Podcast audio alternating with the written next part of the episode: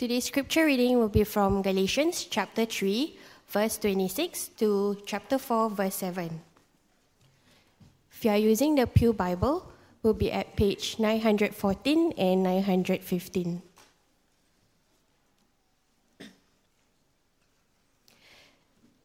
Galatians chapter 3, verse 26. For in Christ Jesus, you are all sons of God through faith. For as many of you as were baptized into Christ have put on Christ. There is neither Jew nor Greek, there is neither slave nor free. There is no male and female, for you are all in you are all one in Christ Jesus.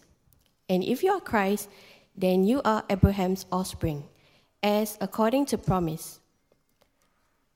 Galatians chapter 4, verse 1. I mean that the heir, as long as he is a child, is no different from a slave, though he is the owner of everything, but is under guardians and managers until the date set by his father. In the same way, we also, when we were children, were enslaved to the elementary principles of the world. But when the fullness of time had come, God set forth his Son, born of woman, born under the law, to redeem those who were under the law, so that we might receive adoption as sons. And because you are sons, God has sent the Spirit of His Son into our hearts, crying, Abba, Father. So you are no longer a slave, but a son, and if a son, then an heir through God. This is God's word.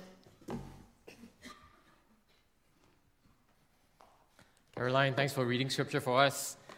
And friends, let's join our hearts in prayer as we prepare to hear from God. Let's pray together. Dear Father, we thank you indeed for how you are God who saves. Thank you for bringing us together through Christ into one family. And Father, we pray that you would help us as we come to your word. Help us to understand your truth. Help us to live it out. We pray this for Jesus' sake. Amen. Well, friends, if you ask me who I am, I could just tell you my name, or I could tell you a story. Well, I'm a third generation Singaporean whose paternal grandfather was a Teochew laborer who migrated here from southern China he lived and worked around the Singapore River. My maternal grandfather was a Cantonese tailor with a shop in Chinatown. My parents were post war baby boomers and they were childhood friends, so they knew each other from when they were young. And I'm a child of the 70s, you know, arguably the best era in music, but you know, that's another story. Uh, and I spent my teenage years hanging around uh, shopping centers along Orchard Road. You know, and two life changing events happened during my university days. I, be, I became a Christian and I met my wife for the first time. And before serving as a pastor, I was a journalist for about eight years. So, so that, that, in a nutshell, is my story. And I'm sure you all have stories too of your own stories of how you came to be. You know, and all of our individual stories, they shape our identities and they make us who we are. Uh, in a similar way, we, what brings us together is a shared story, uh, a common narrative of who we are, of how we came to be, and of where we are going. So, we're going to spend some time today thinking about this common narrative that really unites us and makes us one people. So, this book is very helpful. So, sorry, commercial break this book is really helpful to think about how we, as God's people, display this beauty of the gospel. So, free for the person who raises their hand, the gospel, how the church portrays the beauty of Christ by Ray Ortlund. So, if you'd like to read it, just put up your hand, give it to you free. No one? Ah, there's one there. Okay, great. Thanks, Yangtek. Yep, so really helpful book. If you want more copies, they're available downstairs at the book table. So, how do we reunite a divided church? Well, Paul reminds us in this passage of the gospel and the common identity, that common narrative or story that the gospel gives us. And he does this for the Galatians. Why? Because false teachers were promoting a, a, wrong gospel of faith plus works, as we've heard over the past number of weeks. And these false teachers claimed uh, that in addition to believing in Jesus, Gentiles, non Jews, Gentiles, Gentiles like us, also needed to be circumcised in obedience to the old covenant law to be saved. And in other words, they were, they were saying to, to these Galatian churches Jesus is not enough. Uh, you need to become a Jew as well in order to be fully integrated into God's people. Well, a wrong gospel leads to a wrong identity. Now, the false teachers believed that only circumcised Jews were Abraham's offspring and God's children. Therefore, unless the Gentiles were also circumcised and kept the Old Testament law, they did not belong to God's family. And at best, Gentiles were second class in the church. You know, this false teaching divided the church. Uh, it separated Jews from Gentiles. You know, as, as we saw, it caused Peter and other Jews to stop eating with their Gentile brothers. You know, friends, as, when we get the gospel wrong, we lose sight of our shared identity in Christ. And then what happens? We start drawing lines, all kinds of lines uh, between us. You know, lines that separate younger from older, lines that separate singles and marrieds, lines that separate uh, local from international, lines that separate longtime church members from newer church members, you know, all kinds of lines. I mean, this, this is not exhaustive, obviously. Many different lines that separate us if we forget our shared identity in Christ. You know, beloved, a wrong gospel tears the church apart. So, God, so Paul makes the gospel clear in Galatians. The gospel is not faith plus works, but faith alone in Christ alone. So we may have different individual stories, but in Christ, we all have a part in this bigger story the good news of what Jesus has done to save sinners. Or we may not encounter Judaizers telling us to be circumcised, but we face false gospels promising us identity and significance without Jesus. You know, the world plays to our pride, encouraging us to define ourselves by our abilities and accomplishments, by our school or work careers, by our success and wealth, by our ethnicity, by our sexuality and so on. You know, we carefully curate our identities on social media to ensure we always present the best version of ourselves to the world. You know, we live amid a growing trend of expressive individualism, which tells us to look inwards, to find ourselves because our identity is all about being true to our feelings and our preferences. Yeah, but think about this if, if you have your truth and I have my truth, then we have no truth to truly unite us.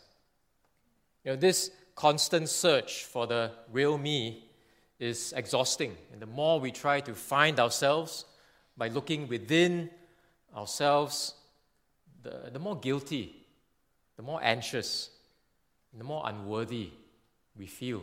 In fact, this, I'm not just saying these things, but you know, this came out in a survey of millennials. You know, were they assured because they were trying to find themselves? But actually, not. They were full of anxiety, guilt, and a sense of being imposters. The good news of the gospel is that the gospel doesn't call us to work for or to search for an, an identity. Instead, the gospel gives us a new identity and invites us to rest in this new identity. And this passage tells us two key truths about who we are in Christ. Number one, Jesus unites us all as God's children. And number two, Jesus sets us free to be adopted as God's children. And those are the two big points that we'll look at this morning. So, number one, Jesus unites us all as God's children, looking at verses 26 to 29 of chapter 3. Last week, we heard about how the law is our guardian, a disciplinarian that tells us what to do and what not to do, and punishes us when we fail. Uh, we heard about how the law cannot give life, but it leads us to faith in Christ. That's the point of the law. Uh, the law is temporary for the time until Christ comes. And Paul mentions that in verse 25, just before our passage. He says, Now that faith has come, we are no longer under a guardian. So Jesus has come, and he has come to free us from the demands of the law. He saves us through his righteous life, his sacrificial death, and his triumphant resurrection.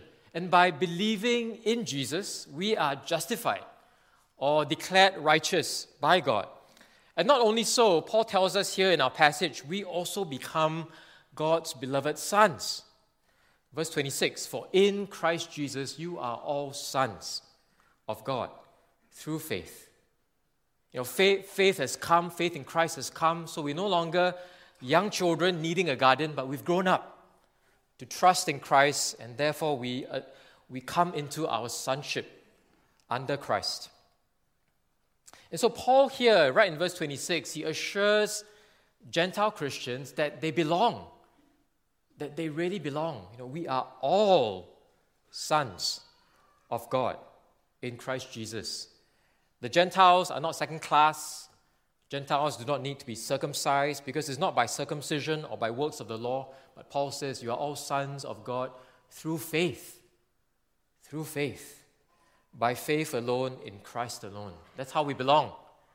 It's so refreshing to hear this news. Right? We belong not because we've earned it, we belong not because we are good, but we belong because Christ is good. We are united to Christ by faith, right? This is the language that Paul uses here in verse 26. This is what it means to be in Christ. You know, that, that's a very common phrase used by Paul across all of his letters. You know, in Christ. To be in Christ means to be united to Him by faith. You know, we receive the gift of salvation in Christ, but even more than that, we receive the giver Himself, Jesus. Union with Christ is really the heart of the gospel. You know, Paul describes this union with Christ in a different way in verse 27. He says, For as many of you as were baptized into Christ have put on Christ, like, like, you, like you would a piece of clothing. You wear Jesus. Right? That, that's the image that Paul uses. We are clothed with Christ. You know, he, he takes away our filthy rags and he covers us with himself, with the beautiful, spotless garment of his righteousness. You know, this happens at our conversion. So Paul links it to, you know, he says, as many of you as were baptized into Christ, you know, to be baptized into Christ is just a, a shorthand way of saying at your conversion. When you trusted in Jesus, when you were turned from darkness to light, that's when you put on Christ. You were joined to Him by faith. You know, baptism doesn't save us, but baptism is a sign that we've been united to the Son of God, united with Christ and united with his body, the church. So baptism follows faith in Jesus, and it is for believers only. It's for those, those of us who've put on Christ.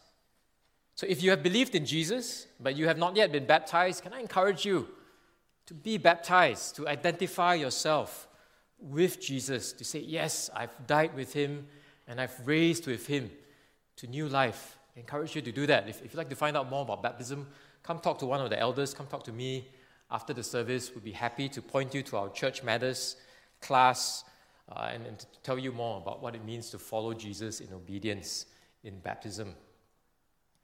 So, why is union with Christ so precious? You know, why does Paul talk about being in Christ so much in his letters?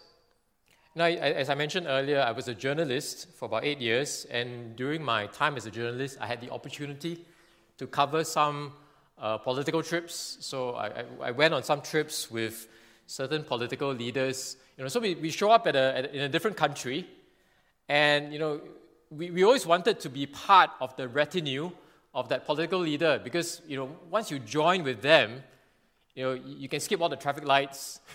you know, you don't have to be stuck in traffic. You can follow their convoy, right? And it kind of gets you to where you need to be really, really quickly. Right? So you enjoy all the benefits of traveling with these VIPs.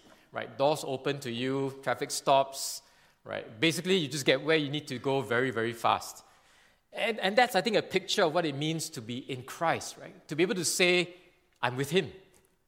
Right? How do, how, do I, how do I get access to places? I'm with Him. You know, how do I get things done? I'm with Him. You know, why, do, why, do, why, why should we be significant? Because I'm with Him. Right? And that's, that's exactly the benefit of being in Christ. All we have is Christ, and all that He has is ours because we're in Him. You know, in Christ, all the benefits of His righteousness, all the benefits of His relationship to His Father belong to us. So we are justified in Christ, we are sanctified in Christ, we are glorified in Christ, we are reconciled in Christ. You know, it is such a precious doctrine. Right? The gospel is not just about justification, but the gospel is about more than that, right? It's about being in Christ, and all these benefits come to us. That's what it means to be a son of God. Therefore, if we are united to the Son, we become sons of God. In Christ, who is the promised son of Abraham, we become sons of Abraham because we belong to the true son of Abraham. You know, and this is why our shared story goes back all the way to the beginning of the Bible, to the book of Genesis. Abraham's story is our story. You know, we don't just read it in scripture and say, great, you know, that was true, I'm so thankful, but, but we read it as this is my story, this is, this, this is my people. Because I am in the true son of Abraham, I'm in Jesus. And so this becomes my story, this becomes our shared story through Jesus Christ. And because Jesus is the heir of all things, we become fellow heirs with him. We are sons in the Son. And this is true for all. Notice how Paul uses that word in verse 26 all. All who are in Christ, regardless of who we are, regardless of where we come from, regardless of our race, language. You know, Jesus gives us a new identity as sons. You, may be wondering, especially if you're a, a, a lady, wondering why does he talk about sons so much? What happened to the daughters? Well, it's a particular image that Paul is using in this passage. Right? In, in New Testament times, only sons received the inheritance. You know, therefore, Paul keeps using the masculine, not because he's excluding women, right? Because later on he'll say there's neither male nor female, right? So he's not excluding women, but Paul is specifically using the masculine in this verse to emphasize the inheritance that we have because he knows in that culture, sons receive the inheritance. Therefore, he calls all of us sons. Male and female, you are all sons. Right? It's, a bit, it's a bit like how Paul calls the, bride, the church the bride of Christ. You're wondering, as a male, I'm, I'm the bride. right? But, but that's the image, right? That's the image that Paul uses to, to, to communicate the intimacy between Jesus and his people. Here, he emphasizes the inheritance that we have. So we're all sons, we have the legal right to inherit. And we shall inherit every spiritual blessing God has promised his children forgiveness, eternal life, joy, peace, and indeed the new creation itself. That's our inheritance, right? The meek shall inherit the earth. That's our inheritance as sons. You know, beloved, we tend to understand our identity in rather individualistic ways. So we may be hearing this passage and going, yeah, great, I'm a child of God. Right? Great, I'm, I'm a son or I'm a, I'm a daughter, so to speak. Uh, but, you know, all, all that is true. You know, in Christ, we, I am a child of God. Yet, Paul's emphasis in this passage is not the individual, but the shared identity of God's people. So if you walk away thinking, great, I'm a child of God, that, that's not enough.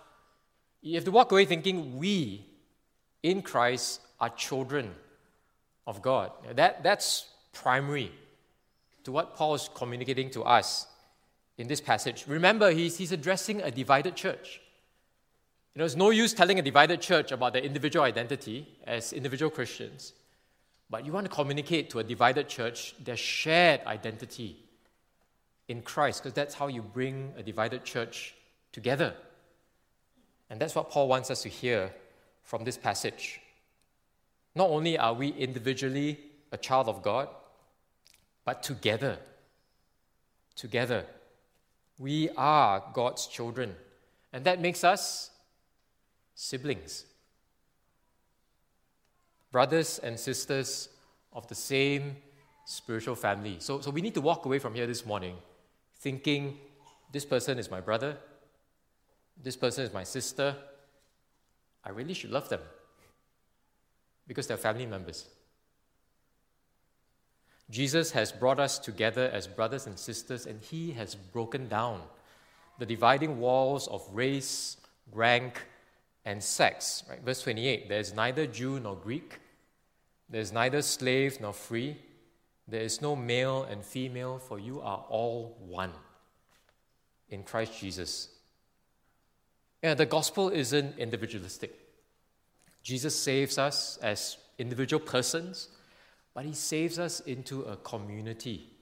It's not just about me and my relationship with Jesus, it's about me, it's about you and your relationship with Jesus, it's about our relationship with Jesus together. That's biblical Christianity. Because Jesus saves us into a community. The gospel creates the church. So why does why does GBC exist? Yes, we had founders, etc., etc. We had church planters, but ultimately we exist because we've been created by the gospel, not through human efforts, by the gospel. And that is what sustains and unites us as well the gospel. By believing in Jesus, we are baptized into Christ's body, the church. So we can't live our Christian lives on our own as individuals. We live it together in community. And, and therefore, we, we join a local church to live out this spiritual reality. We don't just belong to the universal church in the abstract, but we live out that truth by practically loving and serving our brothers and sisters in a local church. That's how we display that we belong to the universal church. And we walk with one another through the messiness of life, through illness, through bereavement, through joy, through sorrow. We bear one another's burdens. Right? As Paul, as, as John says in John, 1 John 3, let us not love in word or talk, but in deed and in truth. Right? So no use just saying, I love the church in abstract ways but we have to display that love by actually loving in deed and in truth. And that happens in the context of this gathering of God's people, if you are here at GBC. And this is what it means to be a member of a church. Right? It's not administrative, it's not so you can vote at meetings. No, to be a member of a church is to love and serve brothers and sisters. That's what it means to be a member you know, some of us may have been ostracized or even disowned by our biological families because we follow Jesus. And the, the good news of the gospel is that Jesus saves us into a new family. Right? Jesus promises in, in the gospels, right, that if, if you've given up families, I will give you brothers and sisters and mothers and houses and lands. Right? That, that's what it means to be saved into a family that even though our biological families may have cast us aside, but we have a new family. And arguably, this new family is even more precious and significant. This new family will endure into eternity. And this is our new spiritual family. And this kind of community is only possible by God's grace. And we live in a fractured world that divides along race, rank, and sex. Races discriminate against one another, ethnicities fight one another. Uh, the rich and powerful look down on the poorer and weaker. You know, male chauvinism clashes with feminism. But the gospel overcomes such divisions. Yeah, a, word of caution as we think about these verses, right? When, when Paul says there's neither male, uh, there's neither uh, Jew nor Gent- Greek, uh, slave nor free, male nor female. You know, he's, he's not saying that uh, the gospel completely wipes out any racial, social, or sexual distinctions. You know, Scripture continues to address Jews and Gentiles. Scripture continues to instruct employers and employees how to fulfill their respective responsibilities. It also exhorts men and women specifically for example, how they ought to live as husbands and wives. So, Scripture doesn't obliterate any of these distinctions. And this, this is important to bear in mind, especially given the influence of gender ideology that says we should do away with the categories of male and female, that they're merely social constructs. But, but these distinctions are still there. Right? Scripture doesn't say these distinctions no longer exist.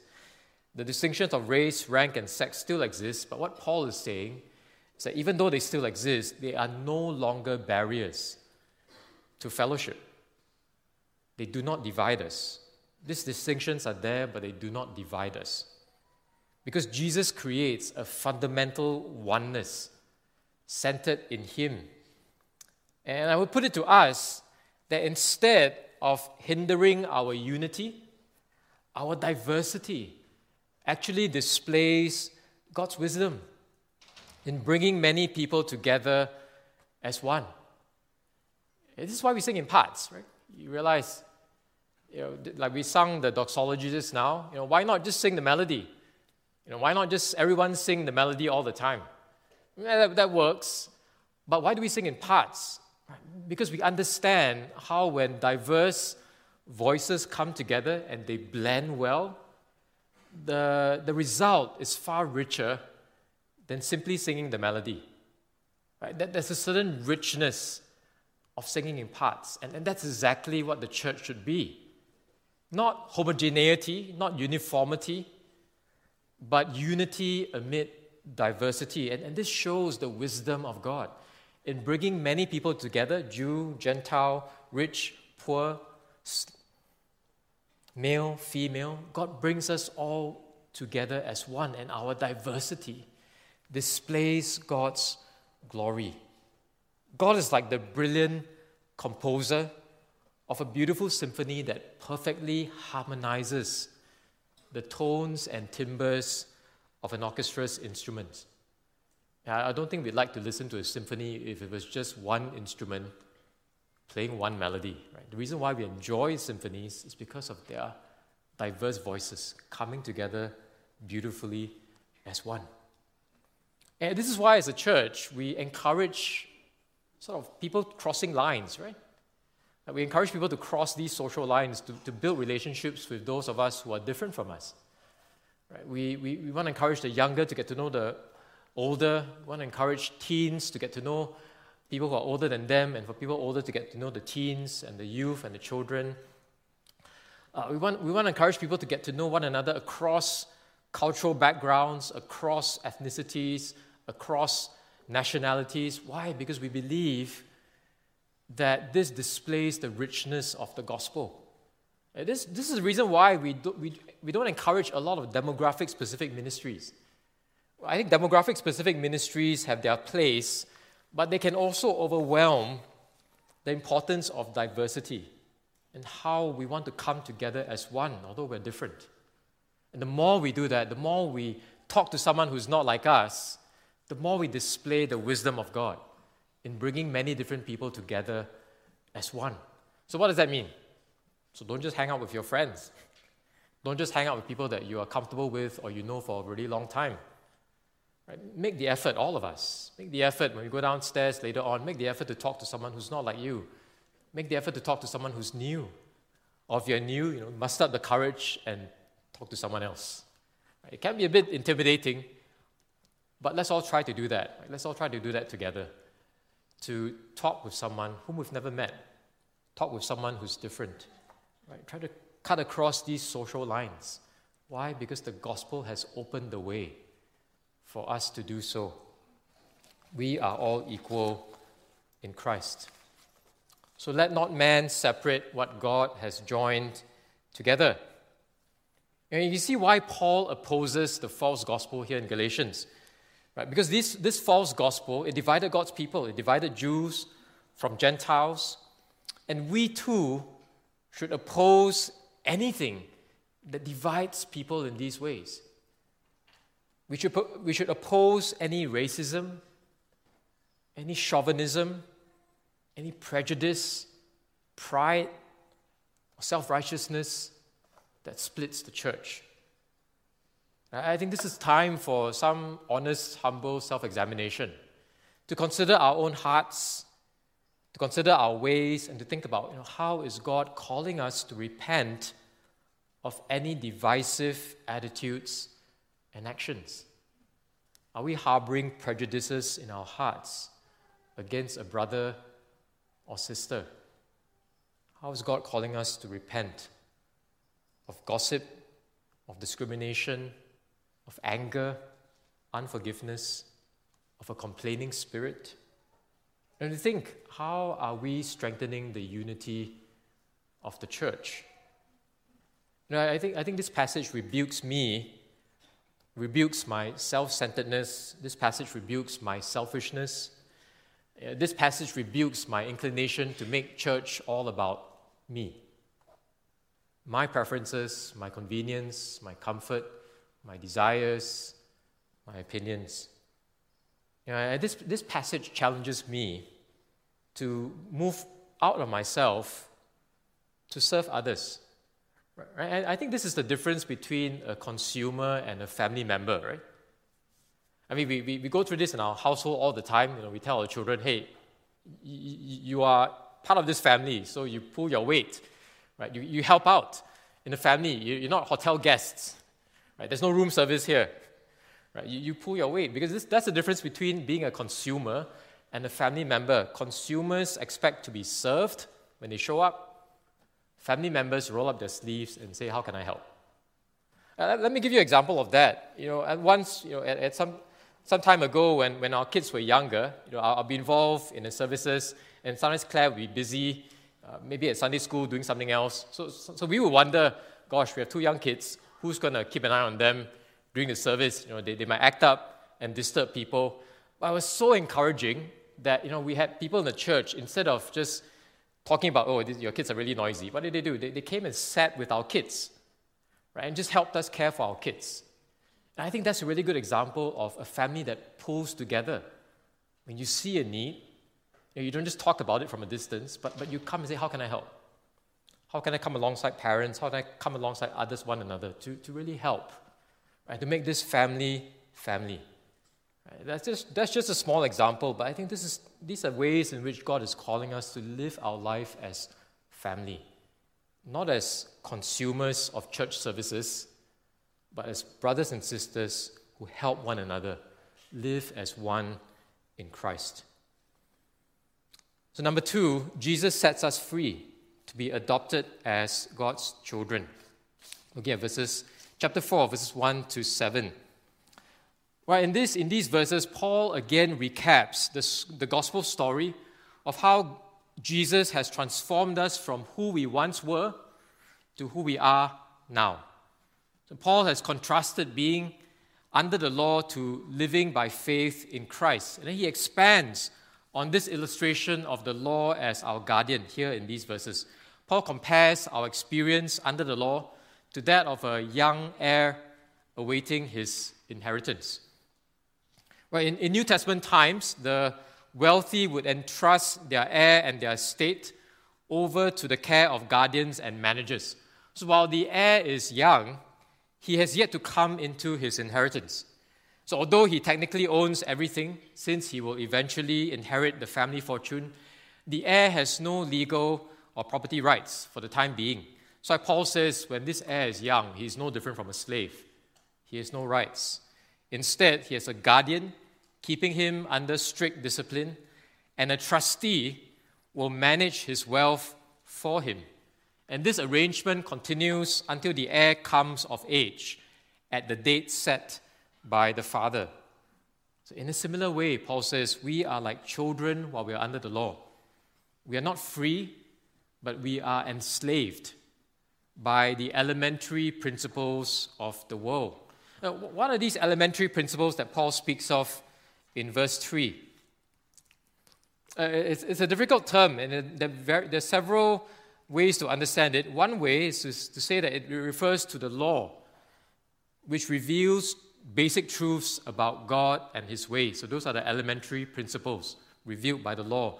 The law is like the ABCs, it, it makes, helps us make sense of the world, but it is powerless to save and cannot give us life. Right, so, so that, that could be what the elementary principles refer to. Another interpretation is that these elementary principles are elemental spirits. I think you see that uh, other interpretation in the margin notes of some of your Bibles elemental spirits. Uh, so, if we, if we understand it that way, elemental spirits, what are they? These elemental spirits are demonic powers that enslave us in idolatry, in false worship, in man made religion.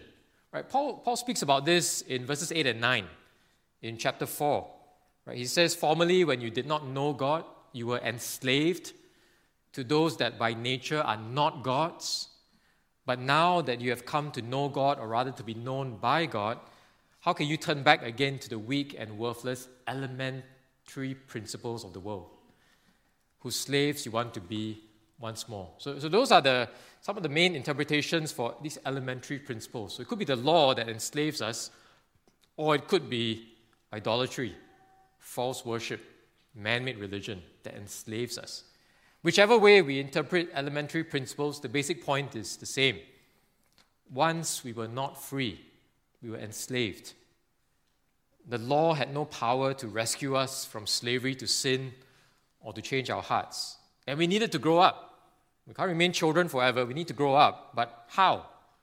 How do we grow up and, be not, and not be under a guardian anymore?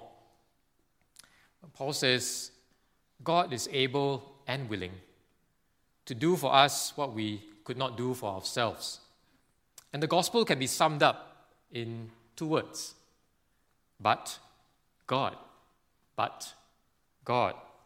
Right? You know, we hear this in various places like Romans 5, but God shows his love for us in that while we were still sinners, Christ died for us.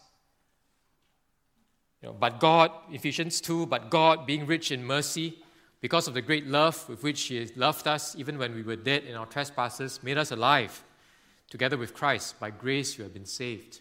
And then here in verse 4, but God sent forth His Son to redeem those who were under the law. So this is how we grow up. This is how we come out from under the guardian. God has sent his son, Jesus. And this was according to God's sovereign plan and purpose. That's why Paul says, in the fullness of time, according to God's timing, according to God's schedule, neither too early nor too late, but right on time. Now, beloved, this encourages us to patiently wait on God. We can trust Him to keep his saving promises and to make all things right in his time. Paul goes on to say that this Jesus came, sent by God, and he was born of woman.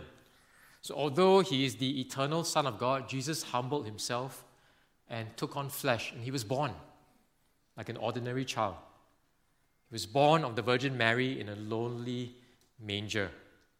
Jesus is not only fully God, but he's also fully man born of woman. And, and Paul could be picking up on that verse in Genesis 3.15, he promises, well, he says to the serpent, you know, this woman's seed will crush your head. There'll come an offspring born of woman who will crush your head.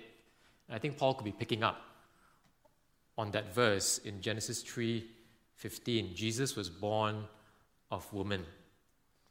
Jesus was also born under the law. So, what does this mean? It means that he perfectly obeyed the law for us. He subjected himself to obey the law.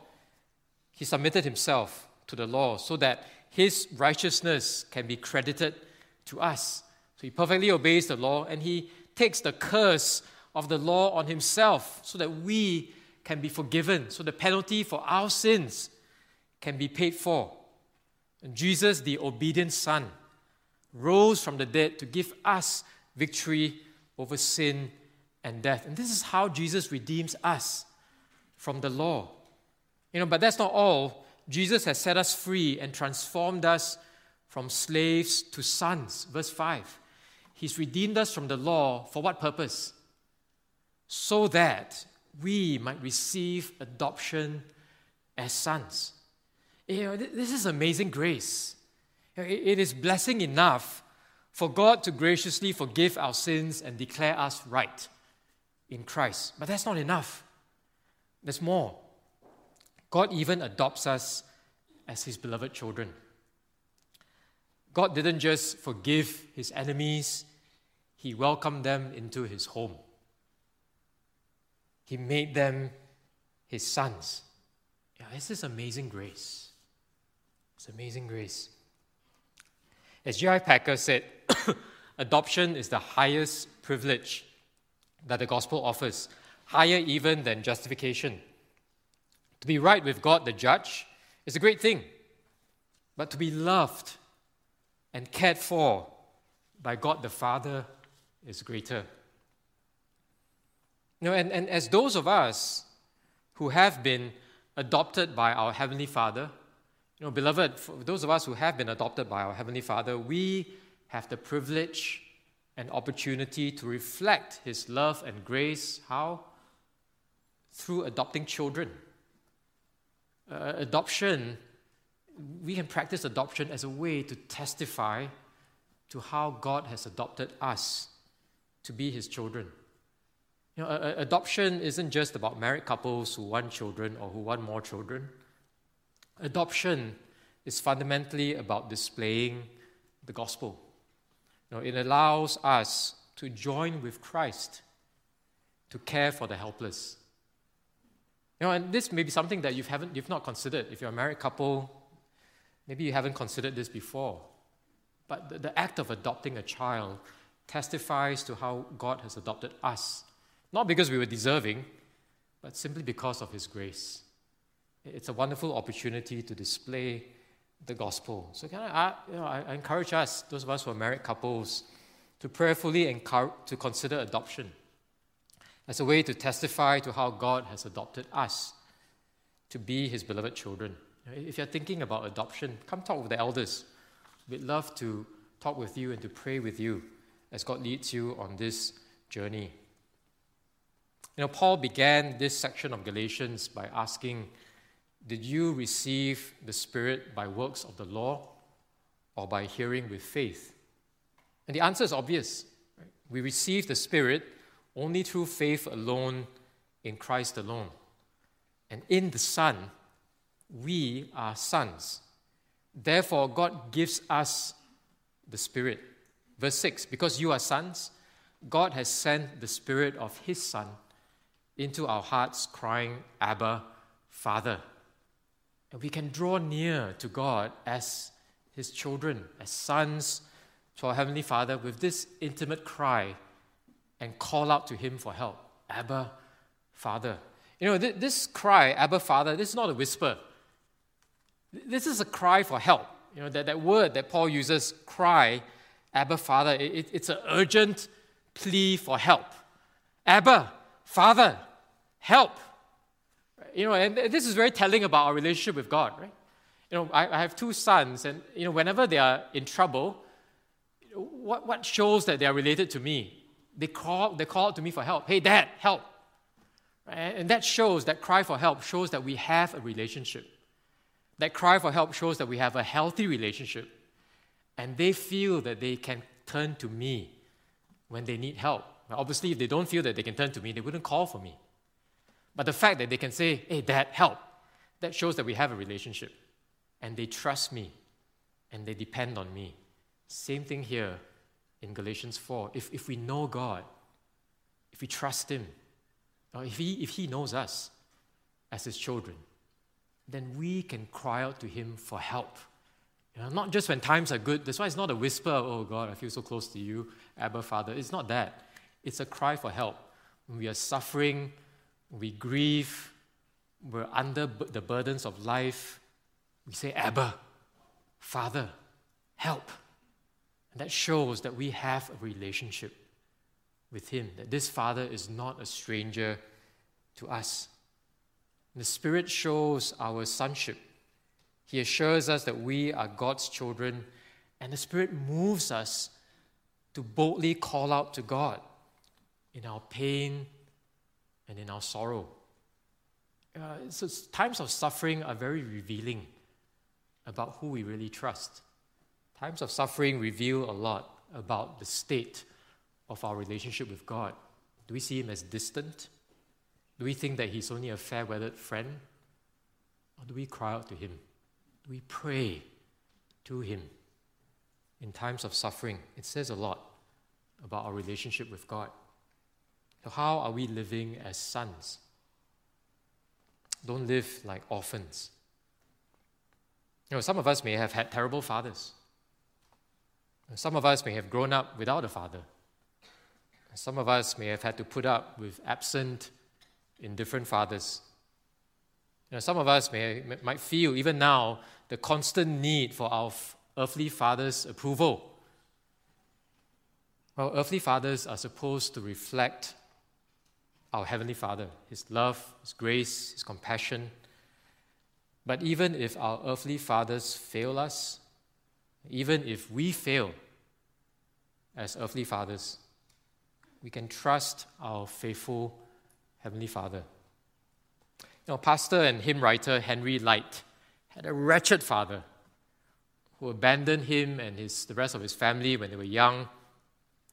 So much so that this, this father of Henry Lyte didn't even allow Henry to call him father, but just said, just call me uncle.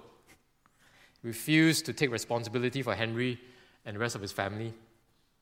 Yet, because of the gospel, Henry Lyte could know the constant care of a true father. You know, and, he, wrote in the hymn that we've, that we've sung here before Jesus, I my cross have taken. He wrote this stanza I have called thee, Abba, Father, I have stayed my heart on thee. Storms may howl and clouds may gather, all must work for good to me. Yeah, it's so wonderful that whatever our, our earthly fathers were like, we have a heavenly Father who will never fail us. You know, how deep the Father's love for us that undeserving sinners like us should be called children of God. He will never leave us nor forsake us. So, why turn back to self dependence? You know, why turn back to self salvation? Why, why are we striving to try to earn God's favor and approval? Don't we know that God already approves of us because we are in Christ? We're no longer slaves, but sons. And the name Jesus gives us is so much better than any name that we could strive for ourselves. In trials and suffering, we do not need to be anxious or afraid. We have a gracious Father who has given us His Son. How will He fail? To provide us with all that we need. Uh, beloved, we have diverse individual stories, but in Christ we share this one story. Our Heavenly Father gave His Son that we might be adopted as His sons and be united as brothers and sisters in one family.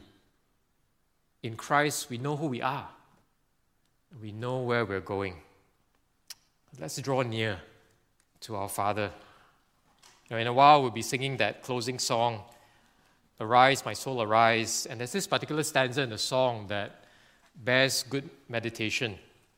My God is reconciled, his pardoning voice I hear. He owns me for his child, I, know, I can no longer fear. With confidence, I now draw nigh, and Father, Abba, Father, cry. Let's pray together.